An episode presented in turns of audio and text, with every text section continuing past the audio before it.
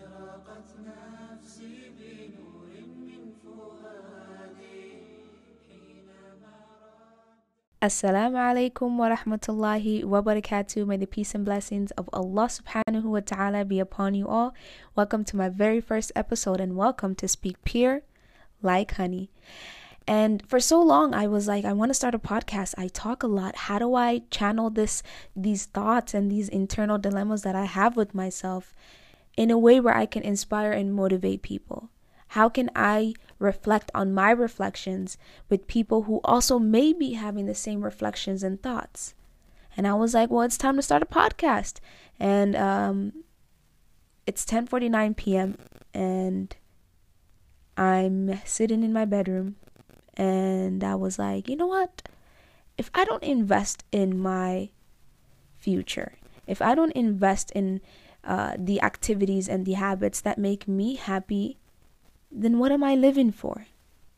And so my podcasts are verbal documentations of these thoughts that I have with myself, the dialogue that I have with myself, the, you know, the uncertainty of my doubts that I exchange with myself. And I want to share that all with you all to serve as an inspiration, a change for you, um, a change that you may have been seeking for so long within you, and you just never thought it would have been possible to say it out loud. Today, I wanted to talk to you guys about the idea of acceptance. I feel like we all struggle with that concept of wanting to feel accepted, wanting to not feel like the outcast in our friendships, in our, you know, family friendships, in our, you know, relationships, whether that be uh, intimate relationships or whether that be relationships with the people that we come across and we encounter in our life, whether that be going to a university. We don't want to feel like outcasts. We don't want to feel different. We don't want to be different for that matter. And I feel like we've been trained to all be the same.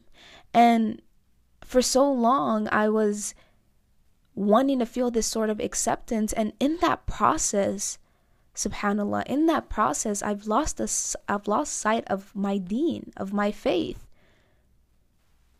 And many of us may not even understand the concept of what acceptance really is. It's the action or process of being received as adequate or suitable typically to be admitted into a group. Now as a muslim i'm meant to stand out. I'm not meant to blend in with the crowd my status as a Muslim, my status as a Muslim woman has been raised by the ranks in the eyes of Allah subhanahu wa ta'ala. Being Muslim, being a woman, and being black. Until till this day, I've been faced with the difficulty of not being able to be unapologetically me. Real talk.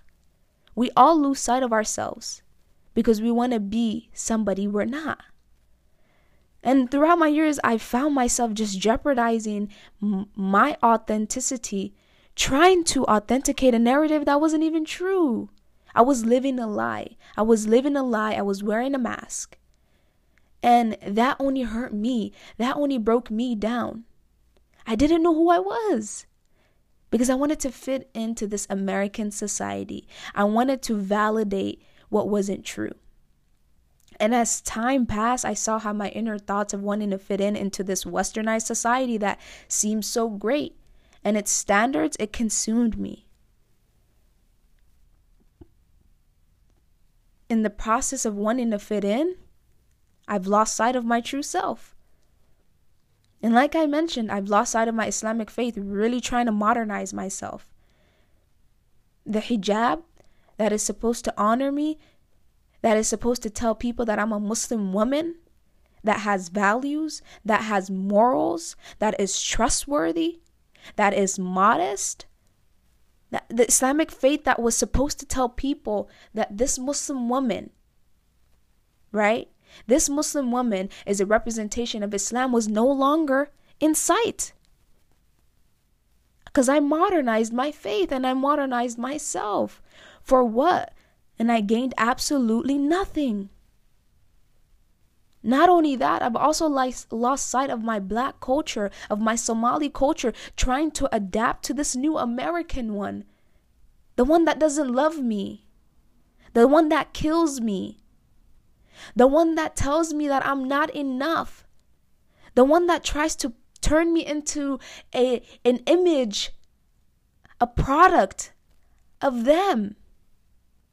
But that's not who I am, and that's not who you have to be either. I've lost sight of my strength as a woman. I started to minimize myself. I didn't want to be in spaces where I didn't feel like I was welcome or I was enough because I was a woman. Trying to validate these patriarchal roles that have been cultivated in this society.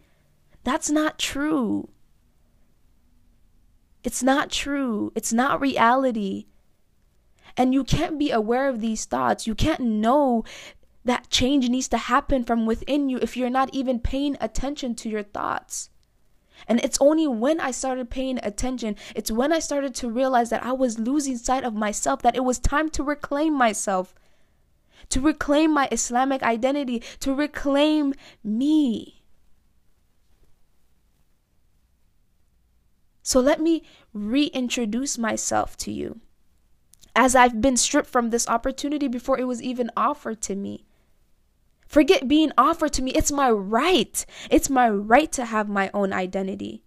I am a liberated Muslim black woman, and I'm not letting anyone or anything speak on a narrative that is not anyone else to anyone else's to narrate. And for you, don't wait. Reclaim your identity. Reclaim your Islamic faith. Wear your hijab with honor. Wear your Islamic culture, your black culture, your strength. Wear it. Let them see it. Don't hide yourself. Because you know why? You're only going to continue damaging yourself more than you damage anybody else. And remember, speak pure like honey.